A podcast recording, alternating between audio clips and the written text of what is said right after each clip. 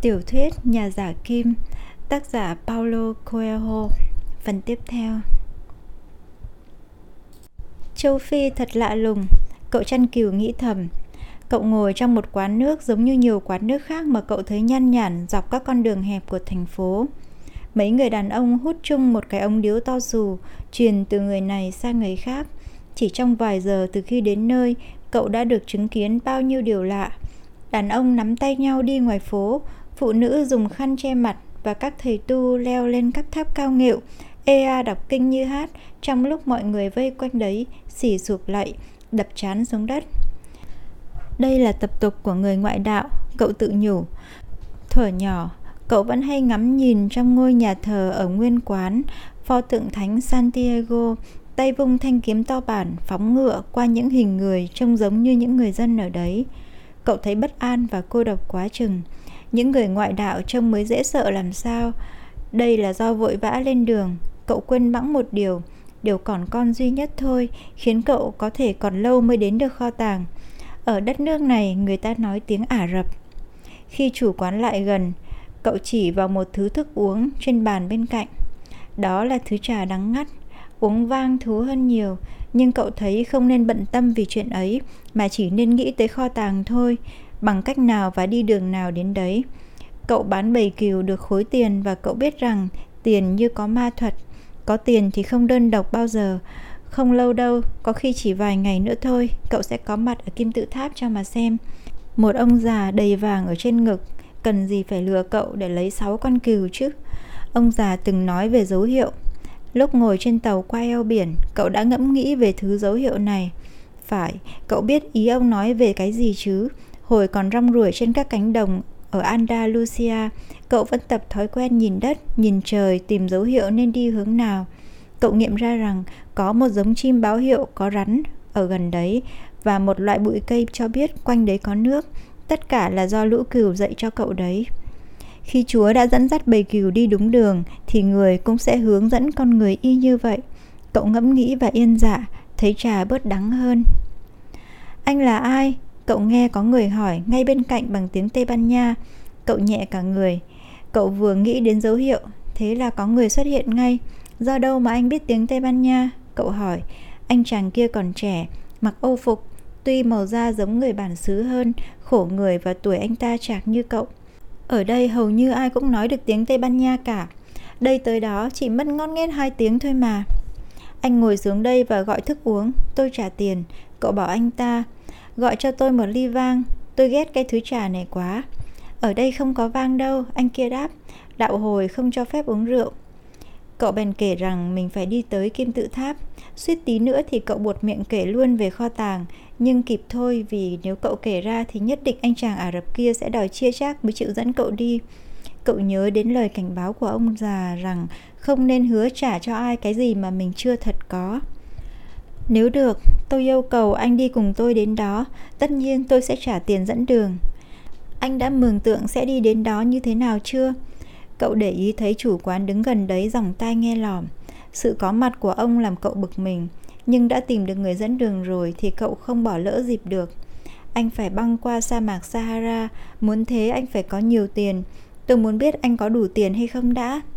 Cậu thấy câu hỏi thật lạ lùng, nhưng cậu tin tưởng ở lời ông già khi ông quả quyết rằng nếu ta quyết tâm thì cả vũ trụ sẽ cùng chung sức. Vậy là cậu moi bị lấy tiền ra cho anh chàng nọ xem. Chủ quán cũng xích lại nhìn, rồi hai người lớn tiếng với nhau bằng tiếng Ả Rập. Mình đi thôi, anh chàng kia nói, hắn không muốn bọn mình ngồi đây. Cậu chăn cừu như chút được gánh nặng, đứng dậy trả tiền, nhưng chủ quán túm tay cậu, cao giọng nói một chàng dài đầy vẻ giận dữ. Cậu tuy sức trai nhưng ở trên đất lạ, thành thử đành phải để cho người bạn gỡ hộ thế bí, đẩy chủ quán sang một bên, kéo cậu ra đường. Hắn muốn lấy tiền của anh đó, Thành phố Tanger này không như những nơi khác của châu Phi đâu. Đây là một thành phố cảng, mà cảng nào thì cũng đầy trộm cắp cả. Anh bạn này thật đáng tin quá đi chứ. Chẳng gì anh ta cũng đã cứu cậu thoát khỏi cảnh khó xử vừa rồi. Cậu đem tiền ra đếm. Ngày mai bọn mình có thể đến kim tự tháp rồi. Anh chàng kia nói rồi cầm tiền. Nhưng tôi phải tìm mua hai con lạc đà đã. Thế là cả hai đi vòng vèo qua những ngõ ngách của Tanger, đâu đâu cũng thấy bày hàng quán Cuối cùng họ đến một bãi chợ to, cả nghìn người đang mặc cả mua bán, rau quả xếp bên cạnh gươm đao, thảm bầy bên đủ các loại ống điếu. Cậu không rời mắt khỏi người bạn mới, anh ta cầm trọn số tiền cậu có. Cậu muốn đòi lại quá, nhưng cậu sợ rằng như thế sẽ là bất lịch sự.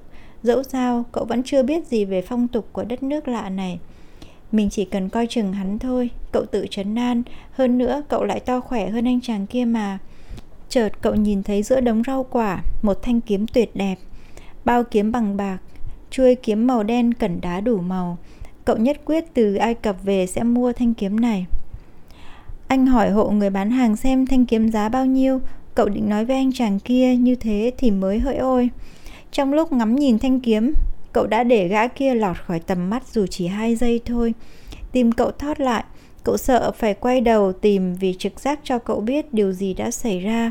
Cậu đăm đăm nhìn thanh kiếm thêm một lúc nữa, đến lúc đủ can đảm nhìn quanh. Quanh cậu là chợ với biết bao kẻ buôn người bán đang lớn tiếng giao hàng, mặc cả, thảm bầy cạnh trái phỉ, rau sống chen giữa mâm bạc, đàn ông nắm tay nhau, đàn bà che mặt, mùi thơm ngào ngạt của các món ăn lạ, còn người bạn kia thì đã biệt tâm chẳng để lại dấu vết gì. Mới đầu cậu còn cố tin rằng hai người sơ ý mà lạc nhau nên đứng nán lại chỗ đó một lúc chờ gã nọ. Một lát sau, có người leo lên tòa tháp kia ngân nga đọc kinh. Mọi người quỳ vập chán xuống đất ngân nga theo. Sau đó, họ cần mẫn như đàn kiến, gỡ quầy hàng rời khỏi chợ. Mặt trời dần lặn. Cậu nhìn theo cho đến khi mặt trời xuống khuất sau những ngôi nhà màu trắng dựng quanh chợ. Cậu hồi tưởng rằng mới đó, khi mặt trời mọc, mình còn ở một châu lục khác, còn là một gã chăn cừu, chủ một bầy cừu 60 con và có hẹn với một cô gái. Sáng nay, trên đồng cỏ, cậu còn điểm qua một lần suốt các chặng đường của cuộc đời mình. Thế mà giờ đây khi mặt trời lặn, cậu đã đứng trên một đất nước xa lạ, không hiểu nổi cả tiếng người ta đang nói, Cậu không còn là gã chăn cừu nữa, cậu trắng tay, kể cả vài đồng lẻ để quay về, làm lại cuộc đời cũng không có nốt.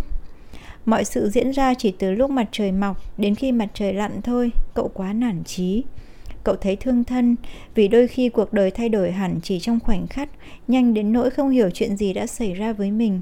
Thật ra, cậu rất xấu hổ khi phải khóc. Cậu không bao giờ khóc trước bầy cừu cả, nhưng giờ đây cậu đứng giữa chợ không một bóng người, quê nhà xa tít tắp, và cậu khóc. Khóc vì chúa thật bất công, nên mới bắt một người vững tin vào giấc mơ của mình phải chịu số phận này. Khi còn chăn cừu thì mình rất hạnh phúc và đem lại niềm vui cho mọi người xung quanh. Người ta mong mình đến và đón tiếp ân cần. Còn bây giờ thì mình buồn nản và bất hạnh. Mình phải làm sao đây? Mình sẽ giận và hoài nghi hết tất cả mọi người chỉ vì một kẻ đã lừa gạt mình. Mình sẽ thù ghét tất cả những người tìm được kho tàng chỉ vì mình không tìm được kho tàng của mình và rồi đây mình sẽ ôm rịt lấy chút của cải có được vì mình quá hèn mọn, không thể chinh phục cả thế giới. Cậu mở bị, xem thử còn lại những gì, biết đâu khi ăn trên tàu còn sót lại chút bánh mì. Nhưng cậu chỉ tìm thấy quyển sách dày, cái áo khoác và hai viên đá ông già cho. Nhìn hai viên đá, cậu thấy nhẹ cả người. Cậu đã đổi 6 con cừu lấy hai viên đá quý từ cái áo giáp bằng vàng. Cậu có thể bán để lấy tiền mua vé về nước từ nay mình sẽ phải khôn ngoan hơn. Cậu tự nhủ rồi nhặt hai viên đá ra khỏi bị để đút túi quần. Đây là một phố cảng và gã kia nói đúng ở một điểm. Cảng lúc nào cũng đầy kẻ cắp. Bấy giờ thì cậu chợt hiểu vì sao người chủ quán nổi giận. Ông chỉ muốn nói cho cậu hiểu rằng đừng nên tin gã kia. Mình như mọi người thôi, nhìn thế giới và thấy theo ý mình muốn, chứ không phải như trong thực tế. Cậu ngắm nghía hai viên đá, gượng nhẹ sờ tay cảm nhận nhiệt độ và mặt láng của chúng. Chúng là tất cả gia tài của cậu. Chỉ cần sờ chúng là cậu thấy lòng thanh thản dần. Chúng gợi nhớ đến ông già. Chỉ cần cậu tha thiết muốn thì cả vũ trụ sẽ tác động để cậu đạt được. Ông già đã nói thế. Cậu suy nghĩ thật lung tung để hiểu ý ông. Cậu đang đứng giữa một bãi chợ vắng tanh, không tiền và không cừu. Hai viên đá rõ ràng là một bằng cớ cậu đã gặp một ông vua mà ông vua này biết chuyện đời cậu, biết về khẩu súng của bố cậu và kinh nghiệm tình dục lần đầu tiên của cậu nữa. Hai viên đá này dùng để dự báo, chúng tên là Urim và Thumim. Cậu nhét đá vào bị muốn thử một lần xem sao. Ông già bảo rằng phải đặt câu hỏi thật rõ ràng, vì đá chỉ hữu ích khi ta muốn biết ta muốn cái gì. Thế là cậu đặt câu hỏi, ông già còn tiếp tục phù hộ cậu không? Cậu lấy ra một viên, câu trả lời là có. Tôi có tìm được kho tàng không? Cậu lại hỏi tiếp rồi thò tay vào bị định lấy ra một viên đá thì cả hai viên đều rơi xuống đất qua một lỗ thủng.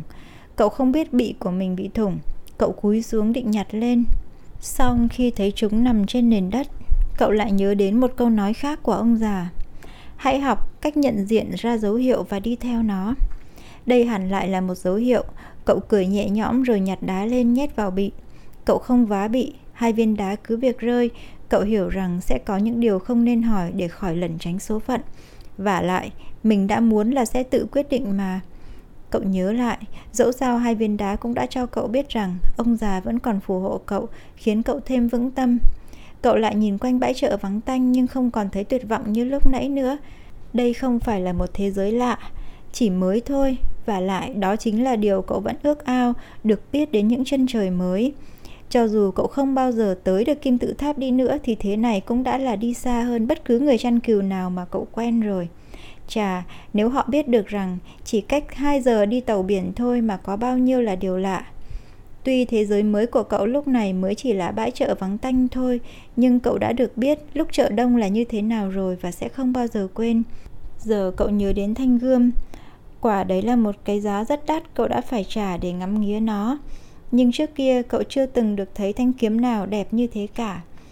Cậu chợt thấy rằng mình có thể nhìn cả thế giới hoặc với con mắt của một kẻ khốn khổ bị cướp sạch tiền của hoặc của một kẻ phiêu lưu trên đường đi tìm kho tàng. Ta là một kẻ phiêu lưu đi tìm kho tàng. Cậu còn nghĩ như thế trước khi thiếp đi vì mệt. Cậu mở bừng mắt vì có ai đó thúc vào người. Hóa ra cậu nằm ngủ ngay giữa chợ, giờ lại đang tấp nập.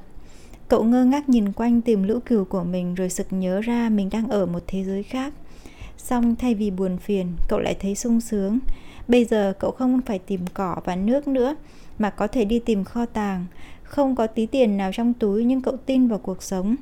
Chiều tối hôm trước, cậu đã quyết định sẽ trở thành một kẻ phiêu lưu, giống như những nhân vật anh hùng cậu đọc trong sách. Cậu thong thả đi dạo trên bãi chợ. Các nhà buôn đang dựng quầy của họ. Cậu giúp một người bán bánh kẹo dựng quầy, khuôn mặt rạng rỡ nụ cười cho thấy ông ta đang vui vẻ yêu đời và sẵn sàng bắt đầu một ngày làm việc mới. Nụ cười này có nét gì làm cho cậu nhớ đến ông già, vị vua đầy bí ẩn mà cậu đã gặp. Ông già buôn này chắc chắn không phải bán bánh kẹo vì muốn sẽ có một ngày đi du lịch hay vì muốn cưới được con gái một thương nhân. Ông làm bánh kẹo chỉ vì ông thích. Cậu thầm nghĩ và thấy rằng mình cũng làm được cái điều mà ông vua già hồi đó từng làm, nhận ra được một người đang đi gần hay đang xa rời con đường sống của họ. Chỉ qua quan sát thôi thật đơn giản thế mà trước đây mình không hề biết. Khi quầy đã dựng xong ông nhà buôn nọ đưa cho cậu cái kẹo đầu tiên ông làm ra. Cậu ăn cảm ơn rồi đi tiếp.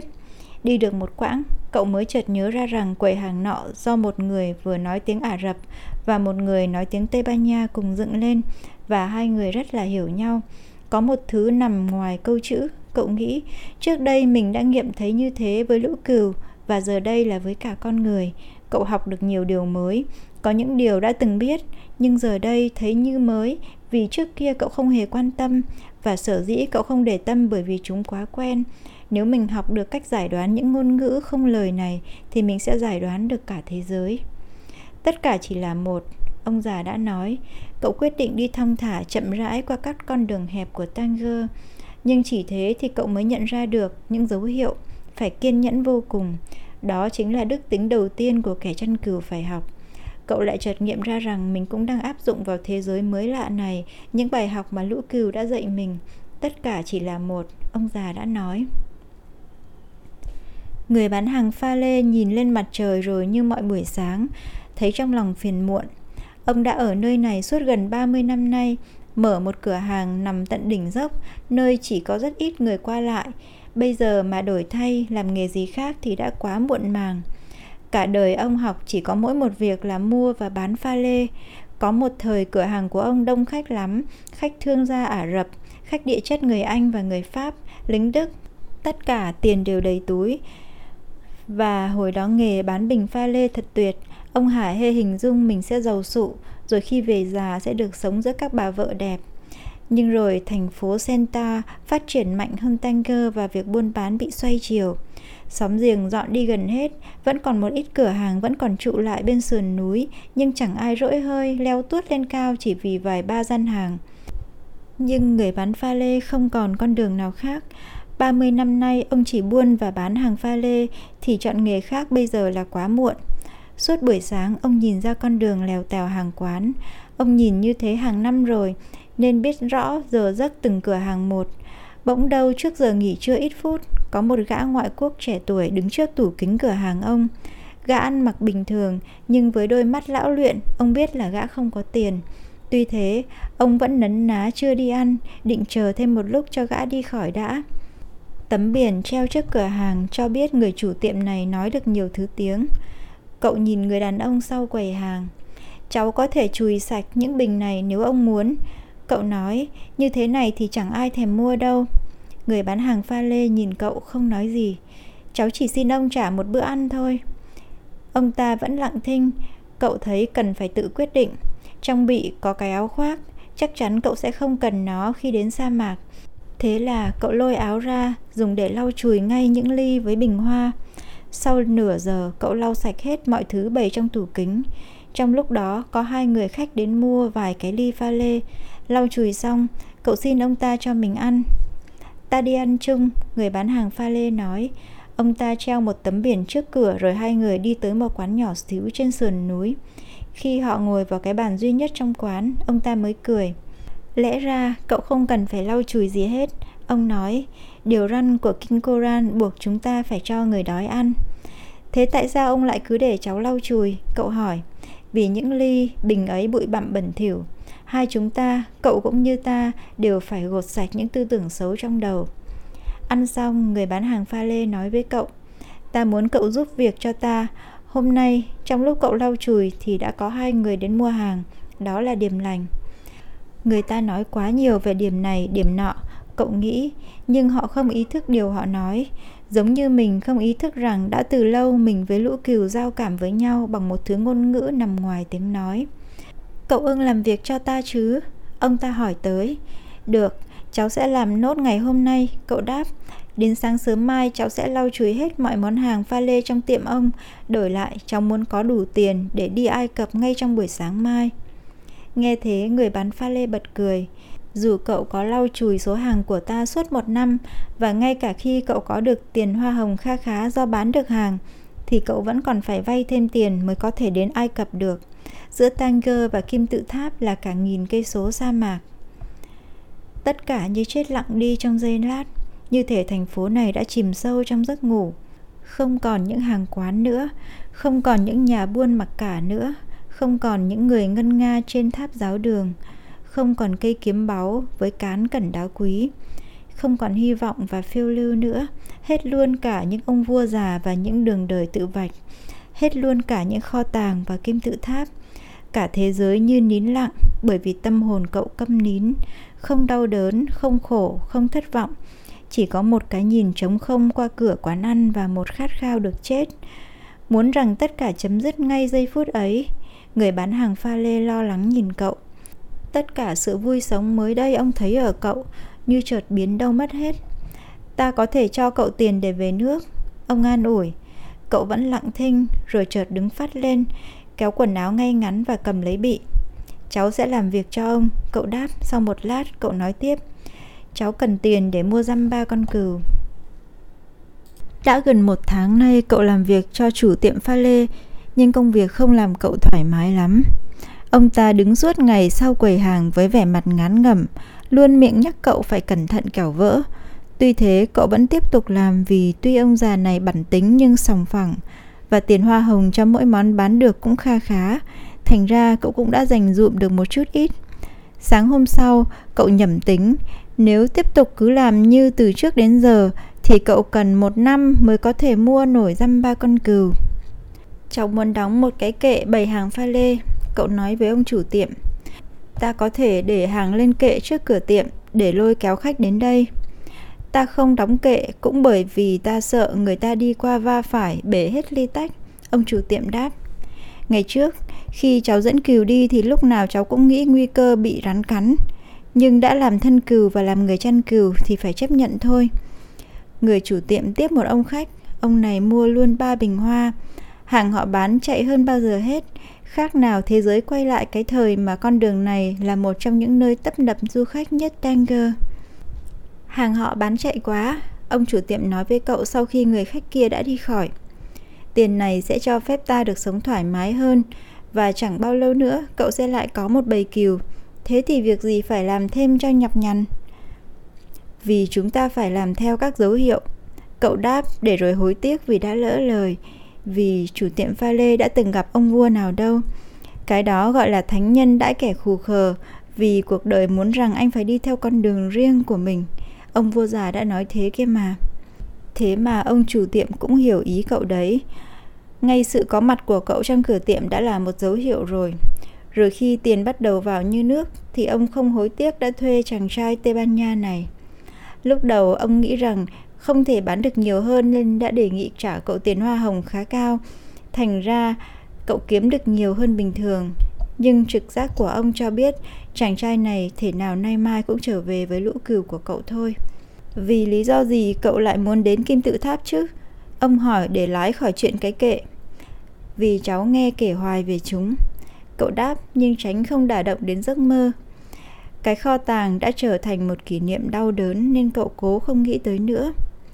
Ta chẳng quen biết một ai ở đây muốn vượt sa mạc chỉ để xem kim tự tháp cả, chủ tiệm nói. Đó chẳng qua chỉ là những đống đá thôi. Cậu có thể tự xếp lấy một cái ngay trong vườn nhà cũng được cơ mà. Coi bộ ông không mơ ước được đi đây đi đó nhỉ? Cậu đáp rồi quay qua tiếp một người khách mới bước vào tiệm. Hai hôm sau, ông chủ tiệm tìm cậu để nói về vụ cái kệ. Ta không ưa thay đổi, ông nói. Cậu và ta không giống như đại phú thương Hassan kia, lỡ mua nhầm hàng thì ông ta cũng chẳng bận tâm gì. Nhưng nếu một trong hai chúng ta nhầm lẫn thì khổ thân to. Đúng thế thật, cậu nghĩ. Cậu cần cái kệ để làm gì? Chủ tiệm hỏi. Cháu muốn được trở về với lũ cừu càng sớm càng tốt. Chúng ta phải tận dụng thời gian được may mắn. Người ta nói đó là nguyên lý đãi ngộ hay thánh nhân đãi kẻ khù khờ. Ông chủ tiệm già im lặng một lúc rồi nói Đứng tiên tri cho chúng ta kinh Koran và để lại có 5 điều răn thôi để chúng ta tuân thủ trong đời sống. Điều răn quan trọng nhất là chỉ có một thượng đế duy nhất. Những điều răn kia là mỗi ngày cầu nguyện 5 lần, ăn chay trong tháng Ramadan, giúp kẻ bần hàn. Ông ngừng nói, mắt ông rưng rưng khi nhắc đến đấng tiên tri, vì ngoan đạo cho nên đôi khi dù bản tính, ông vẫn cố sống theo lời răn của đạo hồi. Thế còn điều răn thứ năm, cậu hỏi. Hai hôm trước, cậu bảo rằng ta không có ước mơ đi đây đi đó. Nhà buôn pha lê đáp. Bổn phận thứ năm của một người Hồi giáo là ít nhất một lần trong đời phải hành hương đến thánh địa Mecca. Mecca còn xa hơn kim tự tháp nhiều. Hồi trẻ, ta muốn dành dụm ít tiền để mua cửa tiệm này. Lúc ấy, ta nghĩ đến một ngày đủ khá giả để đi Mecca. Rồi ta kiếm được khá tiền, nhưng lại không nhờ ai trông hàng được, bởi vì pha lê rất dễ vỡ. Mà ta lại thấy nhiều người đi hành hương Mecca kéo qua cửa nhà. Có vài người giàu kéo theo cả đoàn người và lạc đà, nhưng phần lớn họ nghèo hơn ta nhiều. Ai nấy hớn hở trở về và treo dấu hiệu của chuyến hành hương trên cửa. Một người trong số bọn họ chỉ là thợ sửa giày thôi, kể ta nghe rằng ông ta đã mất suốt gần một năm để vượt sa mạc ấy thế mà vẫn không cực bằng đi lùng trong thành phố Tanger tìm cho ra một loại da thuộc thích hợp. Nếu thế thì sao ông không đi Mecca ngay lúc này? Cậu hỏi. Bởi vì Mecca giúp ta có được sức sống, chịu đựng nổi cái đơn điệu nhàm chán của đời sống ngày này qua ngày khác đối diện với những món hàng vô tri trên kệ kia và nuốt trôi những bữa ăn trong cái quán kinh khủng nọ. Ta sợ rằng sau khi đã đạt được ước mơ rồi thì không còn thúc đẩy mình tiếp tục sống nữa Cậu mơ có cừu và được thấy kim tự tháp. Cậu khác hẳn ta vì cậu muốn đạt được ước mơ. Còn ta chỉ ước mơ về Mecca thôi. Ta đã từng trăm lần hình dung mình vượt sa mạc đến được quảng trường và có tảng đá thiêng và phải đi qua bảy vòng trước khi sờ vào tảng đá. Ta đã mường tượng sẽ có những ai quanh mình lúc đó, những kinh cầu và những lời chúng ta sẽ nói với nhau. Xong, sợ bị thất vọng não nề, nên ta chọn cách chỉ mơ thôi. Hôm ấy, chủ tiệm đồng ý cho đóng kệ trưng bày hàng. Ông và cậu, mỗi người có một quan niệm riêng về mơ ước. Lại thêm hai tháng nữa trôi qua và cái kệ đã đem lại cho chủ tiệm pha lê thêm nhiều khách. Chàng trai tính rằng 6 tháng cậu sẽ về lại Tây Ban Nha và sẽ mua lại 60 con cừu và không chừng thêm 60 con nữa ấy chứ. Chưa đầy một năm sau, đàn cừu của cậu sẽ tăng gấp đôi và cậu có thể buôn bán được với người Ả Rập. Vì bây giờ cậu hiểu thứ ngôn ngữ lạ lùng này rồi. Từ cái buổi sáng đầu tiên trên bãi chợ không người tới nay, cậu không đụng tới hai viên đá Urim và Thumim nữa, vì đối với cậu, Ai Cập chỉ còn là giấc mộng xa xôi, xa xôi như thể Mecca đối với ông chủ tiệm pha lê. Giờ thì cậu thích việc mình làm và luôn nghĩ đến lúc sẽ đặt chân tới Tarifa như một kẻ chiến thắng. Hãy luôn nhớ tới điều mà cậu mong muốn đạt được. Ông vua già đã từng bảo thế. Bây giờ thì cậu hiểu và cố công thực hiện. Có thể kho tàng của cậu chính là được đến cái xứ lạ này, gặp phải một tay bịt bợm và rồi tậu được bầy cừu nhiều gấp đôi mà chẳng phải trả tí gì hết. Cậu thấy tự hào. Chả gì cậu cũng đã học được nhiều điều quan trọng. Chẳng hạn như biết bán hàng pha lê, dùng ngôn ngữ không lời nói và hiểu các dấu hiệu. Một buổi xế trưa nọ, cậu gặp một người thanh niên trên triền núi. Ông ta phàn nàn rằng sau cái dốc cao vòi vọi này chẳng tìm ra đâu một chỗ đàng hoàng có bán giải khát.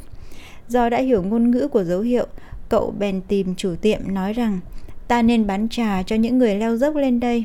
Quanh đây đã có đủ nơi bán trà rồi. Ông chủ tiệm đáp, ta có thể mời trà đựng trong ly pha lê. Trà sẽ ngon hơn và người ta sẽ mua luôn cả ly vì cái đẹp thường quyến rũ con người nhiều nhất. Chủ tiệm im lặng nhìn cậu một lúc, ông không nói gì cả. Nhưng chiều tối hôm ấy, sau khi cầu nguyện xong và đã đóng cửa tiệm, ông ngồi xuống lề đường bảo cậu cùng hút Nagilet, một loại ống điếu thuốc lào bằng nước độc đáo của người Ả Rập thường hút. Rồi ông nói, cậu chủ tâm muốn gì chứ? Như cháu đã nói, cháu muốn tậu lại bầy cừu nên cháu cần tiền. Chủ tiệm bỏ thêm than vào điếu rồi rít thêm một hơi dài. Từ 30 năm nay ta làm chủ cửa tiệm này. Ta phân biệt giữa pha lê xấu và tốt. Ta cũng biết rõ phải buôn bán cách nào. Nay nếu phải bán trà trong ly pha lê, hàng họ sẽ phất đấy. Nhưng mà ta sẽ phải thay đổi nếp sống. Như thế thì có gì là không hay ạ? À? Ta đã quen sống như thế này rồi. Trước khi cậu đến, ta vẫn còn nghĩ rằng mình đã bỏ phí quá nhiều thời giờ ở đây, trong khi các bạn ta đã dọn đi nơi khác rồi và họ làm ăn hoặc khấm khá hoặc thất bát. Ta lấy thế làm buồn, nhưng rồi ta nhận ra rằng mình nghĩ sai. Tầm cỡ cửa tiệm này đúng như ta mong muốn. Ta không muốn sửa đổi gì cả, chỉ vì không biết sửa đổi thế nào. Ta đã quen sống thế này rồi. Vì chàng trai không biết trả lời sao, nên ông nói tiếp – Cậu đúng là phước lành Thượng Đế đã ban cho ta. Nay ta mới hiểu, nếu cự tuyệt thì phước lành sẽ thành mối họa. Ta thật không còn mong gì cho đời mình nữa, nhưng cậu lại ép ta nhìn thấy sự giàu sang phú quý và vô vàn chân trời mới lạ ta chưa hề biết.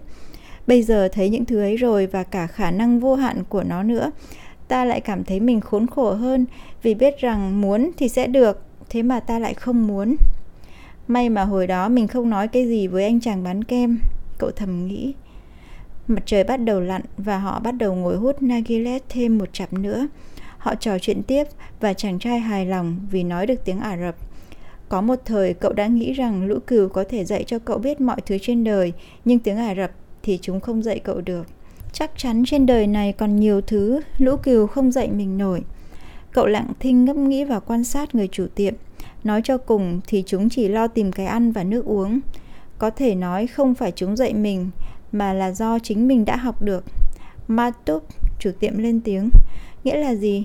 Phải là người Ả Rập mới hiểu được. Ông đáp, nhưng tạm dịch ra là thế này.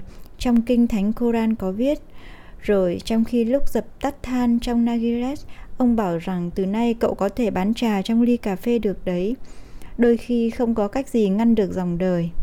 Người nào leo hết dốc tới nơi đều mệt nhoài, rồi họ thấy cửa hàng pha lê trên đó có bán trà bạc hà. Họ vào uống và trà được bưng ra trong những ly mài rất đẹp. Thế mà bà vợ mình không nghĩ ra, một người trầm trồ rồi mua vài cái ly, vì tối hôm ấy nhà ông có khách. Khách của ông ta nhất định sẽ trầm trồ về những cái ly đẹp đẽ này. Kẻ khác quả quyết rằng trà đựng trong ly pha lê ngon hơn nhiều vì giữ được mùi thơm hơn. Người thứ ba cho rằng truyền thống phương Đông là uống trà trong ly pha lê mài vì chúng có những mãnh lực kỳ diệu. Chẳng bao lâu sau, tin tức lan truyền đi và có nhiều cố công leo lên dốc để tìm cho được một cửa tiệm xưa nay chuyên bán một loại hàng giờ bán thêm một thứ mới. Nhiều tiệm khác cũng bắt trước bán trà trong ly pha lê, nhưng lại không nằm ở đỉnh dốc, thế là luôn luôn vắng khách. Ít lâu sau, ông chủ tiệm đã phải thuê thêm hai người nữa. Cùng với bình pha lê, ông nhập một khối lượng lớn trà cho các ông các bà ngày ngày khao khát thưởng thức cái mới. Sáu tháng liền như thế trôi qua. Chàng trai thức dậy trước cả lúc mặt trời mọc. Từ đó đến nay đã 11 tháng 9 ngày kể từ khi cậu đặt chân đến lục địa châu Phi lần đầu tiên. Khoác trên người chiếc áo bằng vải gai màu trắng cậu sắm để dành riêng cho ngày hôm nay. Rồi cậu trùm khăn lên đầu và dùng một cái vòng làm bằng da lạc đà để chít nó lại. Cậu xỏ chân vào đôi dép mới rồi đi xuống dưới không gây tiếng động. Thành phố còn chìm trong giấc ngủ, cậu lót dạ với một cái bánh mì mè và uống trà nóng trong ly pha lê. Rồi cậu ra ngồi ở ngưỡng cửa, hút Nagilet một mình. Cậu cứ rết tràn, chẳng nghĩ ngợi gì, chỉ lắng nghe tiếng gió rì rào đem đến mùi thơm sa mạc. Rồi cậu thọc tay vào túi áo khoác lấy ra một cái gói nhỏ ngắm nghĩa hồi lâu. Đó là một cuộn tiền, đủ để tậu 120 con cừu, mua vé tàu về nước và xin giấy môn bài để mở cửa hàng buôn bán giữa quê hương cậu và cái đất nước mà cậu đang ngồi đây. Cậu kiên nhẫn chờ cho tới khi ông già chủ tiệm thức dậy mở cửa hàng, rồi hai người lại uống một tuần trà. Hôm nay cháu sẽ lên đường, cậu mở lời. Hiện cháu đã đủ vốn liếng để chuộc lại bầy cừu, còn ông cũng đã đủ tiền để hành hương tới Mecca. Ông già ngồi lặng thinh. Xin ông hãy ban phước lành cho cháu, cậu nói. Ông đã giúp cháu rất nhiều. Ông già vẫn lặng thinh khuấy trà. Cuối cùng, ông quay sang cậu nói. Ta rất hãnh diện vì cậu. Cậu đã đem đến cho cửa hàng của ta một sức truyền cảm mới. Nhưng cậu biết rõ rằng ta sẽ không đi Mecca, cũng như cậu tự biết rằng mình sẽ không mua cừu. Ai bảo thế? Cậu hốt hoảng hỏi. Mắc túc. Người chủ tiệm pha lê chỉ đáp có thế, rồi ông ban phước lành cho cậu. Chàng trai lên phòng, thu vén tất cả những gì mình có, được ba túi đầy. Vừa dậm đi, cậu chợt thấy góc phòng có một chiếc bị đeo vai cũ thời chăn cừu của mình. Nó sờn đến nỗi không nhận ra. Trong bị còn quyển sách dày và cái áo khoác cũ. Cậu định lấy ra, định đem cho một đứa trẻ sống lang thang nào đó. Thì hai viên đá Urim và Thumim rơi xuống. Lúc này cậu mới nhớ đến vị vua già và sửng sốt vì không ngờ bấy lâu nay mình không hề nghĩ đến ông. Suốt một năm qua, cậu chỉ bận tâm lo kiếm tiền và khi trở về Tây Ban Nha để khỏi mang tiếng là kẻ thất bại. Đừng bao giờ từ bỏ ước mơ của mình. Ông vua già đã bảo cậu thế và hãy lần theo các dấu hiệu. Cậu nhặt hai viên đá lên và lại có cảm giác lạ lùng rằng ông già đang ở gần bên mình. Một năm dài cậu đã làm việc cật lực và giờ đây dấu hiệu chỉ rằng đã đến giờ lên đường. Bây giờ mình sẽ lại sống hệt như xưa, cậu nghĩ thầm, dù lũ cừu đã không dạy được cho mình tiếng Ả Rập. Tuy nhiên, lũ cừu đã dạy cho cậu một điều còn quan trọng hơn nữa, rằng trên thế giới có một ngôn ngữ ai cũng hiểu cả và chính cậu đã dùng suốt bấy lâu nay để làm cho cửa hàng phát đạt. Đó là ngôn ngữ của sự phấn khởi, của nỗ lực, của hăng say dốc sức thực hiện điều mình đã vững tin và mong mỏi đạt được. Tanger không còn là một thành phố xa lạ đối với cậu nữa và cậu cảm thấy mình có thể chinh phục cả thế giới cũng bằng phương cách cậu đã chinh phục thành phố này. Khi cậu đã quyết tâm muốn làm một điều gì thì cả vũ trụ sẽ tác động để giúp cậu đạt được mục đích. Ông vua già đã nói thế. Nhưng nhà vua không hề đề cập đến bọn cướp đường, đến sa mạc mênh mông vô tận, đến những kẻ biết mình có ước mơ mà không muốn thực hiện nó. Nhà vua cũng không hề bảo rằng kim tự tháp chỉ là một đống gạch cũ mà ai cũng có thể tự xây dựng lấy trong vườn nhà mình. Và ông cũng quên luôn không nói rằng khi người ta có đủ tiền để mua một đàn cừu lớn hơn thì cứ nên mua. Bị với những túi kia, cậu xuống thang. Ông chủ tiệm đang tiếp một cặp khách người ngoại quốc, trong khi hai người khách hàng tha thẩn trong cửa hàng và uống trà trong ly pha lê. Vào cái giờ sớm này thì nhiều việc lắm đây. Từ chỗ đang đứng, lần đầu tiên cậu để ý rằng mái tóc của ông chủ tiệm gợi nhớ đến mái tóc của ông vua già. Rồi cậu nhớ đến nụ cười của người bán bánh kẹo vào cái ngày đầu tiên không biết đi đâu về đâu, không biết lấy gì ăn. Nụ cười ấy cũng giống như nụ cười của nhà vua nữa. Khác nào ông đã đến đây và để lại tung tích vậy, cậu ngẫm nghĩ. Như thể người nào cũng có một lần trong đời được gặp gỡ nhà vua. Ông đã từng nói rằng sẽ luôn xuất hiện với kẻ nào quyết chí đi theo con đường mình tự chọn mà. Cậu đi không từ giã ông chủ tiệm vì cậu không muốn khóc, không muốn ai nhìn thấy nỗi đau đớn của cậu. nhưng chắc chắn cậu sẽ nhớ mãi thời gian ở đây và những gì đã học được. Giờ đây cậu thêm tự tin và cảm thấy nếu cần mình có thể chinh phục cả thế giới. Tuy nhiên, mình vẫn trở về chốn cũ thân quen và sẽ lại chăn cừu. Bỗng dưng, cậu chợt thấy không thích như thế nữa. Cậu đã làm việc suốt một năm ròng để thực hiện giấc mơ này. Thế mà bây giờ giấc mơ ấy cứ mỗi lúc một mờ nhạt dần. Có thể đó không thật sự là giấc mơ của cậu. Biết đâu như ông chủ tiệm pha lê mà lại hóa hay, sẽ không bao giờ đi đến Mecca nhưng cả đời mơ đến nó. Cậu băn khoăn cầm hai viên Urim và Thumim trong tay. Chúng truyền cho cậu sức mạnh và ý chí của vị vua già. Tình cờ hoặc cũng có thể do dấu hiệu. Cậu vào đúng cái quán nước ngày xưa. Không thấy gã bịp bợm đâu, chủ quán bưng đến cho cậu một tách trà. Bất cứ lúc nào mình cũng có thể trở lại chăn cừu được, cậu ngẫm nghĩ. Mình đã biết cách chăn cừu rồi thì không thể nào quên được. Còn đi đến kim tự tháp Ai Cập thì biết đâu mình không còn dịp nào khác nữa. Ông già có áo giáp bằng vàng ròng và biết chuyện đời mình thì nhất định phải là vua, một minh quân thật sự. Chỉ có 2 giờ tàu ngăn cách cậu với vùng đồng cỏ Andalusia, còn giữa cậu và kim tự tháp là sa mạc mênh mông. Cậu thấy nghĩ ngược lại như thế cũng được chứ. Tính ra thì cậu hiện đang gần ở kho tàng hơn 2 tiếng, cho dù đã mất một năm để vượt qua quãng đường này. Thật dễ hiểu vì sao mình cứ thiên về lũ cừu của mình, vì mình biết rõ chúng rồi, chăn chúng chẳng có gì là cực và chúng dễ thương. Còn mình có qua được sa mạc hay không thì chưa biết, nhưng mà kho tàng của mình thì chôn ở đó. Nếu không tìm thấy kho tàng thì mình vẫn có thể trở về nước được mà, hiện mình có đủ tiền và thừa thì giờ, thì tại sao lại không thử nhỉ? Một nỗi vui tràn ngập trong lòng cậu. Lúc nào cậu muốn làm kẻ chăn cừu hay thành người bán pha lê thì đều có thể được. Có thể trên thế giới còn nhiều kho tàng bí mật khác nữa, nhưng cậu đã nằm mộng hai lần và một nhà vua đã xuất hiện với cậu. Đâu phải ai cũng được như thế. Cậu hân hoan rời khỏi quán nước vì chợt nhớ ra rằng một trong những người cung cấp hàng cho chủ tiệm pha lê đã chở hàng vượt sa mạc cùng với một đoàn lữ hành. Cậu nắm chặt hai viên đá Urim và Thumim, nhờ chúng mà cậu đã trở lại con đường dẫn đến kho tàng. Ta luôn luôn ở cạnh những kẻ đi theo con đường mình tự chọn, ông vua già đã nói vậy. Vậy thì mất gì mà không hỏi thử ở nhà kho xem kim tự tháp có xa thật thế không? Cậu nghĩ